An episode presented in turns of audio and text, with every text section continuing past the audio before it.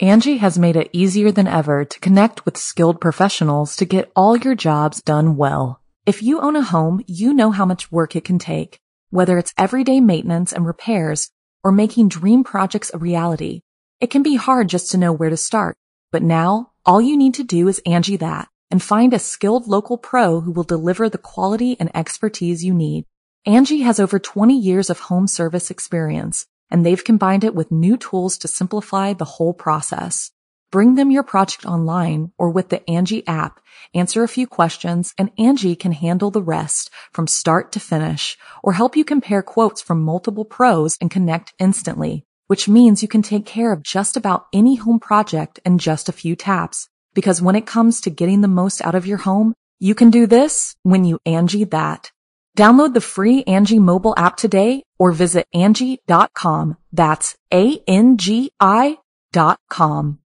G'day mates, it's Be Buster here. And before the episode begins, I would just like to let you know that Be Scared, which is produced along with Studio 71, features scary stories from around the globe on a weekly basis that aim to fuel your nightmares with a smile. And if you enjoy the podcast, it would be great if you could hit that subscribe button and drop a review. But thanks for listening, guys. And without further ado, let's begin.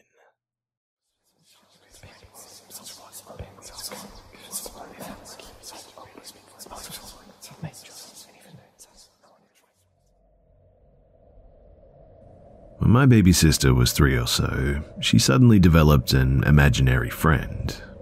I was a tween at the time, so I was honestly quite glad that she had something to distract her other than me, considering that I was her built-in babysitter 24/7, and like all cusp of puberty kids, would much prefer watching TV than constantly entertaining a toddler. So naturally, I always encouraged her to play with said friend, and she would do so all hours of the day, giggling away in the living room as I supervised in peace. My parents, too, were a little bit shocked as to how taken my sister had suddenly become with her friend, but my mum would just chat away with her friend as to how funny it was. Both she and I never had imaginary friends, so we both thought that it was just sort of interesting. My dad, however, was more quiet on the subject, but I didn't think anything of it at the time. Anyway, after about a month or so, we're all in the living room and my sister is playing. My mum is on the phone with my grandmother and she suddenly calls over, "What's your friend's name, baby?" And my baby's sister replies, "Kevy." My dad immediately shoots up from his seat, and he has the weirdest look on his face. He goes to my sister and asks her to say their name again, and after he does, my dad looks straight sick. Now, my dad is a guy who wears his heart on his sleeve and isn't afraid of showing his emotions, but never before had I seen such a look of raw horror on his face. Even now, 10 years later, I've never seen him so scared before. My dad runs to the back of the apartment, and I follow out of curiosity, but he just calls for my mum and they shut me out of the room. Eventually, later that day or the next, my dad tells me a story. You see, he had an imaginary friend when he was little named Kevy, and considering that he was the youngest kid in his family by more than 10 years, Kevy was his best friend. He had this imaginary friend for over 5 years or so, and my dad told me that at first Kevy was normal, but as time went on, he got meaner and meaner, and eventually escalated into telling my dad terrible things, and that he should do terrible things. This scared the heck out of my dad, and one day he told Kevy to go away, and he just did. My dad had never told his family about the bad things Kevy had said, and they all assumed that he naturally grew out of it, and never mentioned that he had an imaginary friend to anyone, including my mother and I. He also didn't tell me exactly what Kevy had said to him either, and I didn't push, because he looked really terrified. Anyway, the next week or so, my family saged the house repeatedly, went to churches, and left cleansing tablets in all entrances to the apartment. We told my sister Kevy wasn't allowed to stay anymore, and while she was upset at first, eventually she stopped mentioning him and we never talked about it again. It has been a decade since then, and only recently has this memory come back to me after I've reconnected with my dad and we were reminiscing about our time in that apartment. I didn't mention this event to him though. My family is very superstitious, and so we completely dropped it, save for continuously saging every couple of months. This had always been a long buried memory, and honestly, even sharing it out loud like this, it feels sort of wrong. What comes to mind when you picture the perfect roommate? One who comes when you call, one who doesn't forget to lock the doors, one who doesn't steal your milk just a little bit at a time, hoping you won't notice. At Apartments.com, they understand that. When it comes to roommates, a pet can be your best bet. They're easygoing, eat what you serve them, and never clog the toilet. That's why they have the most pet-friendly rental listings on the internet. And with instant alerts, you'll know the moment your perfect pet-friendly place becomes available. So, when you need a place that's pet-friendly and human-tolerant, check out Apartments.com, the place to find your pet-friendly place. Angie has made it easier than ever to connect with skilled professionals to get all your jobs done well. If you own a home, you know how much work it can take, whether it's everyday maintenance and repairs or making dream projects a reality. It can be hard just to know where to start, but now all you need to do is Angie that and find a skilled local pro who will deliver the quality and expertise you need. Angie has over 20 years of home service experience, and they've combined it with new tools to simplify the whole process. Bring them your project online or with the Angie app, answer a few questions, and Angie can handle the rest from start to finish, or help you compare quotes from multiple pros and connect instantly, which means you can take care of just about any home project in just a few taps. Because when it comes to getting the most out of your home, you can do this when you Angie that. Download the free Angie mobile app today or visit Angie.com. That's ANGI.com.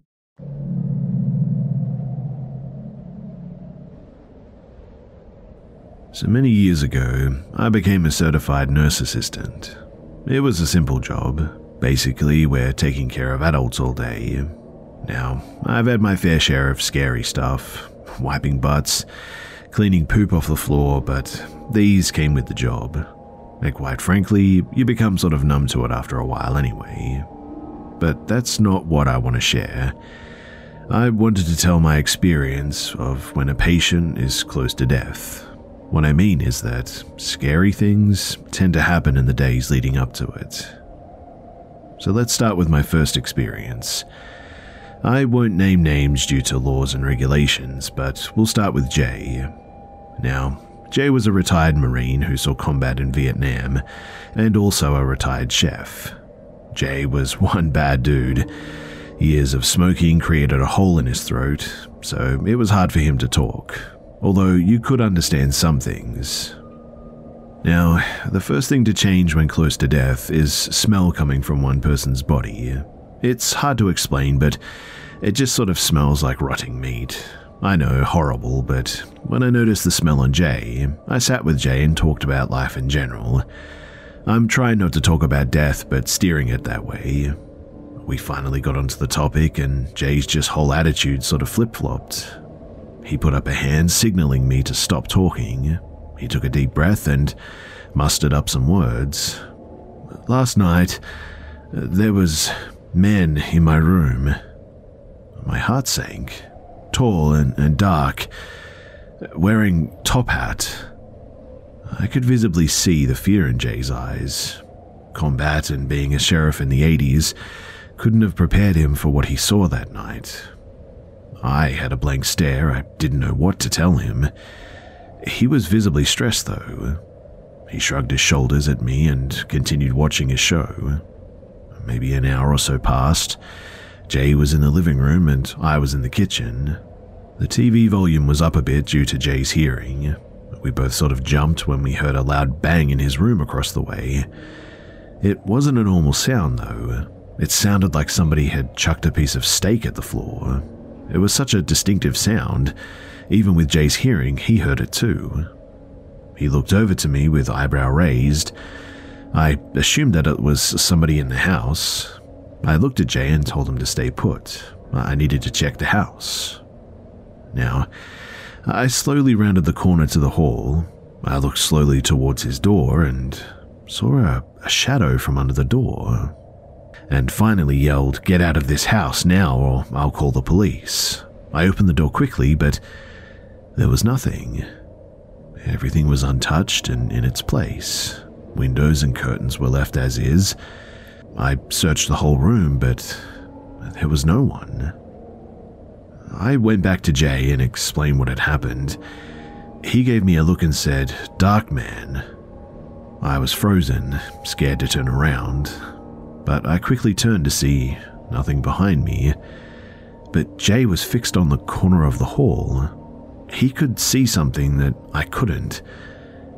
Now, Jay, being the sort of fella that he was, flipped off the air and turned back to his show. I'm freaking out now. I proceeded to search the whole house, every door and nook, under the beds, in closets. Nothing. It was all empty. My shift of 12 hours was about to end. The other nurse finally arrived. I let them in and explained what was going on. But they too are creeped out since they have the overnight shift. But in the end, I left with a lot of questions and really spooked. Fast forward to the next day, I get a call saying that Jay had passed away during the night, but they had found him on the floor beside his bed. The overnight nurse heard a loud thump in the middle of the night and rushed into the room to find Jay on the floor, not breathing, no pulse. Since he had a DNR, there was nothing that we could do. Days later, it was determined that he had a heart attack and tried to leave the bed. He had rolled to the edge of the bed and his body rolled off the side, hitting the floor, making a sound like meat hitting a solid floor. The same sound heard the very day before by me and Jay. So, on to experience number 2. I once did live-in care for this man, F. F was an older gentleman. He lived in a 110-year-old Victorian home. He was a lifelong mechanic, and he was also really smart. He was diagnosed with dementia and Alzheimer's, a mix that would cause a lot of confusion and combative incidents. Besides this, though, he really was as sharp as could be. Now, this one particular night, F seemed on edge. I asked what was going on. He explained that he has recently been hearing things, that it was hard for him to sleep. I sort of shrugged it off and helped him into bed. I walked to my room and snuggled into bed, ready to sleep. A few minutes passed by and I heard a yell coming from F's room. I jumped up and ran over. F was in the corner of his bed, full fetal position, scared out of his mind. I flicked the light on and asked what's going on. F explained that there was a demon sitting on his desk in the corner watching him. He explained its skin was black like burnt and charred, its eyes sunken with black voids. He said that it smiled at him. Now, as a med professional, it is imperative that we keep a professional standpoint. But that night, I have to admit, it shook me to the core. I talked about God with him and prayed with him. All the time, F is glancing around me at the desk over and over. He had a sort of look of despair on his face. We finished talking and I head toward the door, but then F, the manliest man that I'd ever really known, asked the weirdest question with reasonable cause. He said, "Will you sleep on my bed with me?"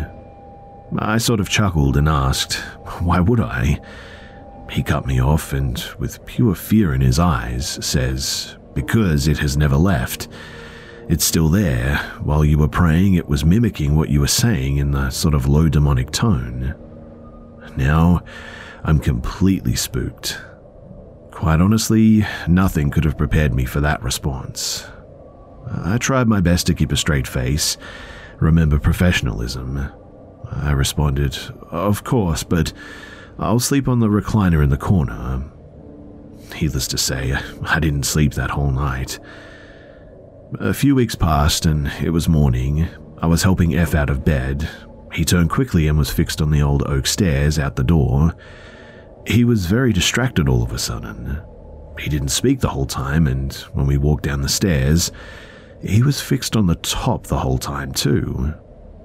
Anyway, we sat down for breakfast. He dropped his fork on the plate and sat back, looked me in the eyes. He pointed to the doorway in the kitchen.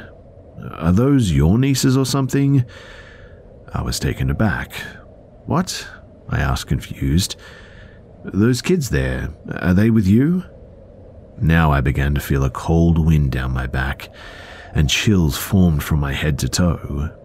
"F, there are no children there." But then I heard a child's laugh come from the staircase. I jump up.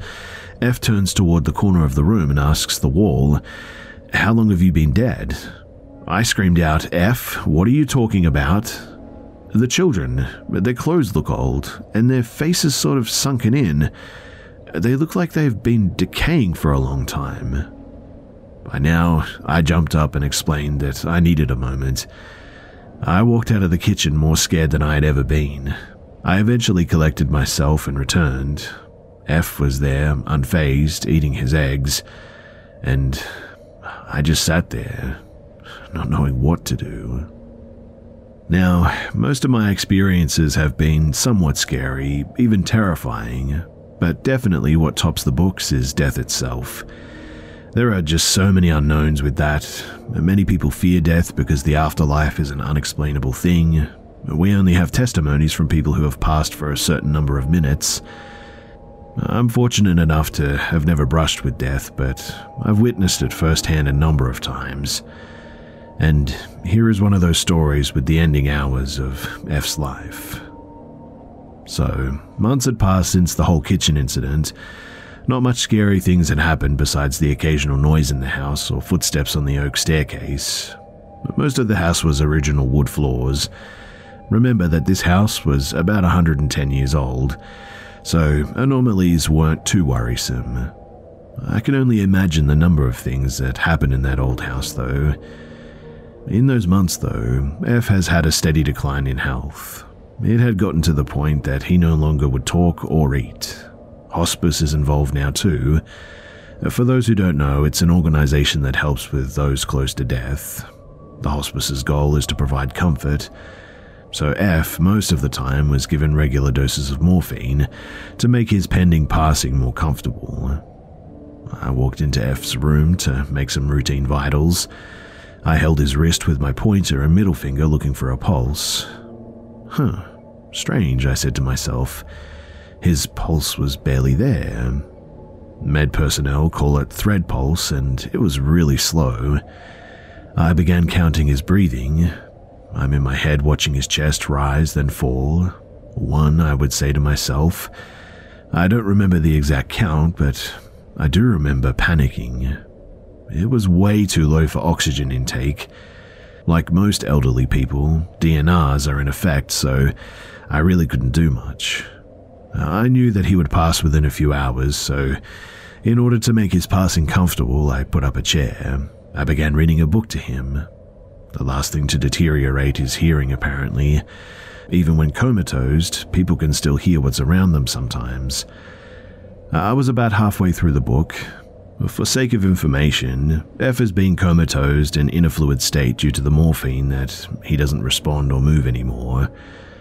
But right now, I was about to have the biggest jump scare of my life, because F's eyes shot open and began scanning the room at a fast pace.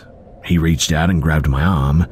My heart hit my throat. His breathing intensified. It was quick and shallow. I began trying to pull away. I grabbed F's hand, his eyes fixed on me. I was looking right into his eyes, and he had this 1,000-yard stare going on. Blank, no expression. He didn't say anything, but I was petrified. I didn't move, just stared into F's eyes. His breathing slowed. A tear began to fall from his eye. I mustered up the courage. I said, "It's okay, F, it's time to go. Don't be afraid, I'm here with you, you're not alone." And with that, he took a deep breath, and I watched his life leave his eyes. It's hard to explain the experience, or how you can literally see life leave somebody's eyes. His grip, though, loosened on my arm. His hand turned ice cold, his hand fell to his side. Watching his last breath wasn't a fearful one, more like a relief, I guess, like it was finally over. I watched fearful eyes turn into blank, dilated pupils. His head fell forward to his pillow, eyes still locked on mine. Even after passing, his eyes stayed open. I reached for his wrist. It was still warm, but also cooling. I search for a pulse, and there's nothing. I reach for his neck. No pulse. I watch his chest. No rise or fall. I check my watch. 16:28, time of death. I write it down and I call hospice. They send out an RN right away. They confirm death. We call F's friend and only known trustee. She's in another state hours away. She asked, though, that we lock up and unplugged appliances. But that whole ordeal, man, was it traumatizing. Anyway, the coroner arrives hours later. They rolled the gurney in, unzipped their body bag. The smell alone coming from them, like death and cheap cleaner. It's a smell that I'll never forget. They walked into F's room and wrapped him into his bedsheets. They lifted him onto the gurney, wiped down his hospital bed. They had the RN and me fill out a form, gave us a card, and just like that, F's body was taken away. Now, F was single, no children, and no known family. It was the end of a family line as far as we could tell. The RN said her goodbyes and walked out. I was left alone in this giant, empty, quiet house. I began locking up the doors and the windows, turning off the lights and unplugging appliances. I walk into F's room and the coroner's smell is still lingering. I sit on the chair, still scooted up to his bedside, and sat there for what felt like hours. I was just thinking about everything that had happened. It was hard. Truth be told, I became depressed for a while afterward, questioning everything that I knew about life. Watching somebody's life slip away like that, while staring them directly in the face, it messes you up a bit. Anyway, I'm past it all now, but the scars, they are definitely still with me.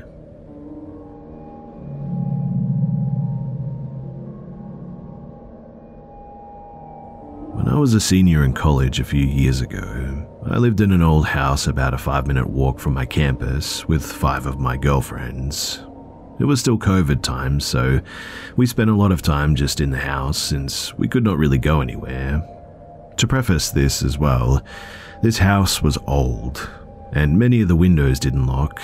Our landlord sucked, as many colleges ones do, and didn't do anything to fix the issue.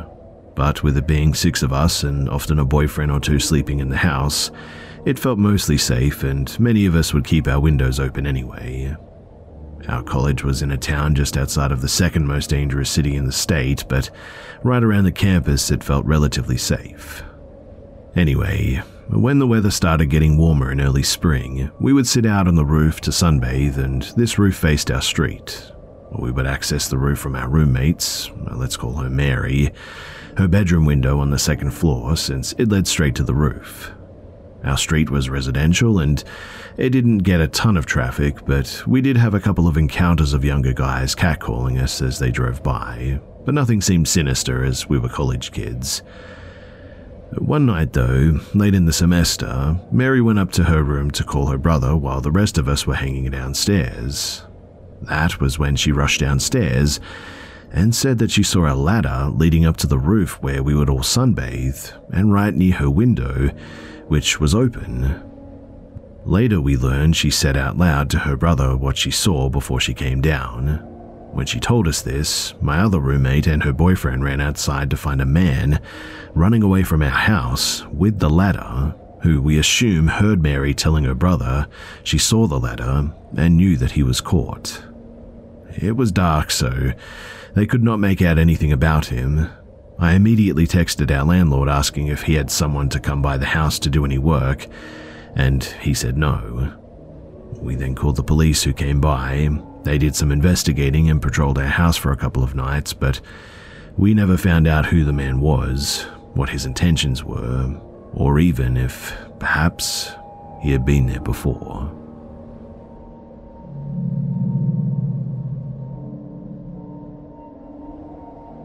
So this happened when I was 14. I'm 29 as of the time of sharing this, but I remember this story from time to time, meaning like once or twice every few years. It still gets me in a weird mood for some reason too. Anyways, I was walking with one of my friends in the city the other day. I tried holding her hand, but then she thought that I just bumped into her and apologized, so I was able to recover smoothly. Then I saw a group of kids skateboard past us, and lo and behold, that was the thing that sparked this memory, so I figured that I'd write it down. I'm not going to use this kid's real name, so I'll just call him Vinny. I come from a town where the people you went to school with in kindergarten were the same kids that you graduated with. Vinny moved to our school about halfway through the year. When new kids came to our school, everybody would always flock to them. At 14, I was kind of a dork, but also kind of a douche, which made me surprisingly likable to most people for some reason. Vinny would always sit by himself during lunch. Something I found amusing about him was that he would get infuriated if people asked him if he skated. I took that as a challenge to try and get to him, and it worked. The first time he and I had class together, I remember the teacher asking him if he had his books yet. He responded with, "My wife never confirmed my school schedule with the front office." I remember everybody thought that that was funny. You're 14 years old and you have a wife? He was clearly trying to get one over on the teacher. My friends and I were skating after school, and we saw Vinny at some point. I remember talking to my friends about what he said, and we all became oddly infatuated with this kid. It took some doing, but after about a week of letting him hang out with us, he became one of the boys. One of my buddies asked if we could go sleep at his house on a Friday night, under the guise that we took turns at staying at each other's houses to skate, play video games, and smoke the green stuff. He looked perturbed, which is something I wish mattered to me back then, but the next day at school, he did say that it was okay after asking his parents. My buddies and I rode our bikes to where he lived, with clothes for the night and our skateboards strapped to our bags. We met his family, who at face value seemed completely fine. But then things got a little bit weird. What I mean is that first, his dad had a huge weapons collection. At the time, I thought that it was pretty awesome, to be honest. He even took us out into a field by a canal to shoot some of his assault rifles. I know, that wasn't cool of him with our parents' consent. Next, we met Vinny's wife. Yeah, the girl was real. She was also 26. And while we did live in the southern US, yeah, I know, even this was taboo. That they would like hold hands and stuff, and at the time we honestly thought that it was pretty cool. It was like dating a senior when you're a freshman, only he was in high school and she paid taxes.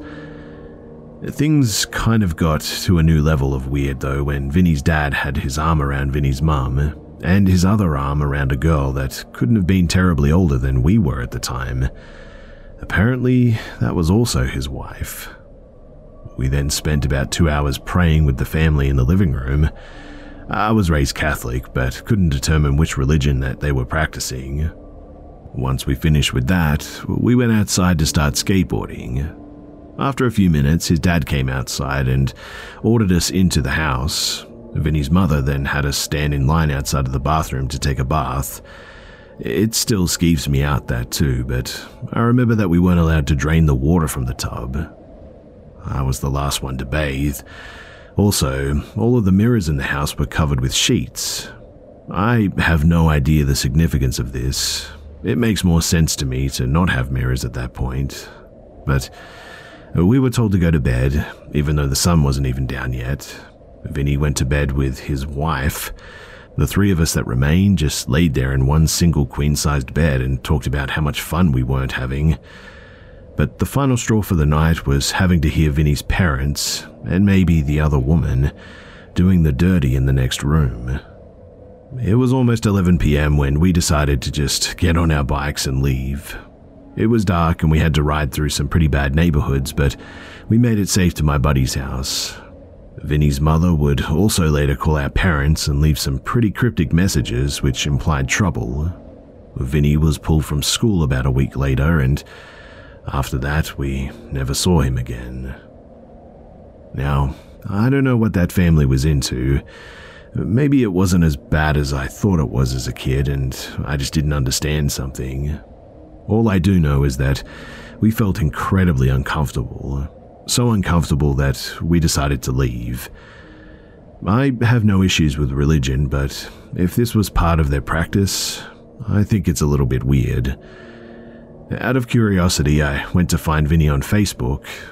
All I can confirm is that he, his mother, father, and one of his sisters had died. There were no public records of what happened to them, or if they even died at the same time or anything. It was a really bizarre experience, and one that I'll never forget. It's something that I come back often to as well, and I think it's worth the tell.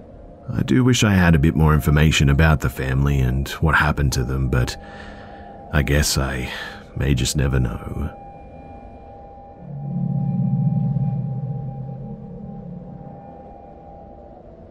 This did not happen recently. I believe that this was when I was maybe 9 to 11 years old. I'm currently 17. So me and my best friend, Katie, were at our elementary school park. We often hung out at this park due to us both living on either side of it, so it was massively convenient. Our city is dangerous as it is known for high rates of robberies, sexual assault, and even human trafficking because of a major highway that runs through our city. Me and her rode our bikes to our favorite picnic table that day, and this table is positioned to where we can clearly see the church across the street. Keep this in mind, and also all street intersections. It's a spot that we can all see with no obstructions. So, we're sitting on the top of the table and simply talking about whatever it is that a kid is talking about, when suddenly I had a weird feeling and I look up. We're facing the church across the street. We are not far from this street, but we're far enough that I question what I saw. This grown man is wrestling with this very small child outside of his car. The back door of his car is open. I'm unsure if the child was walking alone because I was not looking at the time. I also do not know where the car pulled up. In any case, me and Katie are staring, horrified, and we're completely silent and transfixed on what is happening, when suddenly he picks the child up and throws them into the back of the car. He runs around to the driver's side and speeds off. This happens in the span of like 30 seconds, maybe to a minute. Now, the reason why I'm unsure on what I saw is because I didn't hear the child make any noise, but we were far enough away that we may not have heard anything to begin with. The child was also in a very large neon orange construction jacket, to the point of where it may not have been a child at all. That is how large the jacket was. If it wasn't a child, then why on earth would he throw that person into their car like that and then speed off? What I mean is that when he threw the jacket or the child, he put a lot of effort into it, meaning that it was heavier than a jacket lift. After this, we just stood there silently. We eventually were just like, what the heck was that? We got onto our bikes and sped off to her house, and I think about it regularly. Me and her are still best friends. We haven't brought it up in a very long time. I'm really not sure if she even remembers this, but it always haunts me. Did I witness a child being kidnapped? A parent abusing their kid, or something that looked really sinister but wasn't whatsoever? It's a confusing event, and I've explained it as best as I could, but I don't know. Something tells me that it was a kid being kidnapped.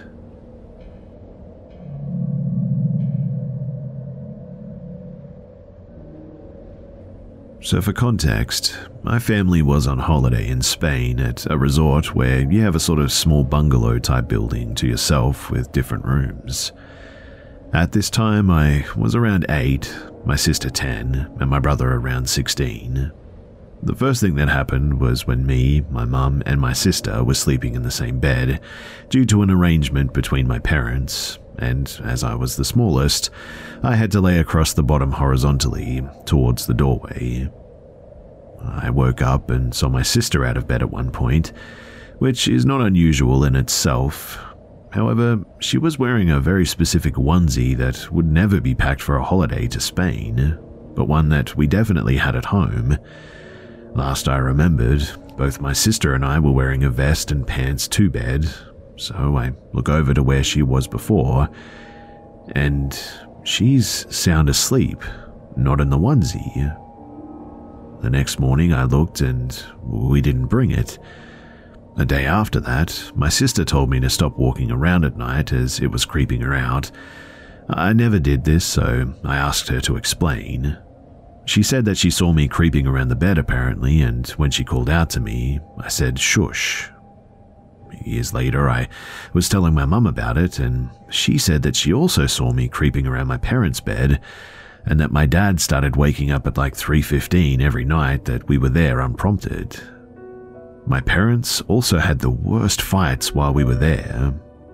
I'm pretty skeptical, but I am wondering, was there something more to this than just illusions?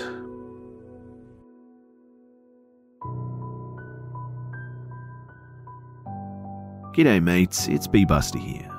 Thanks for tuning in to this week's episode of the Be Scared podcast.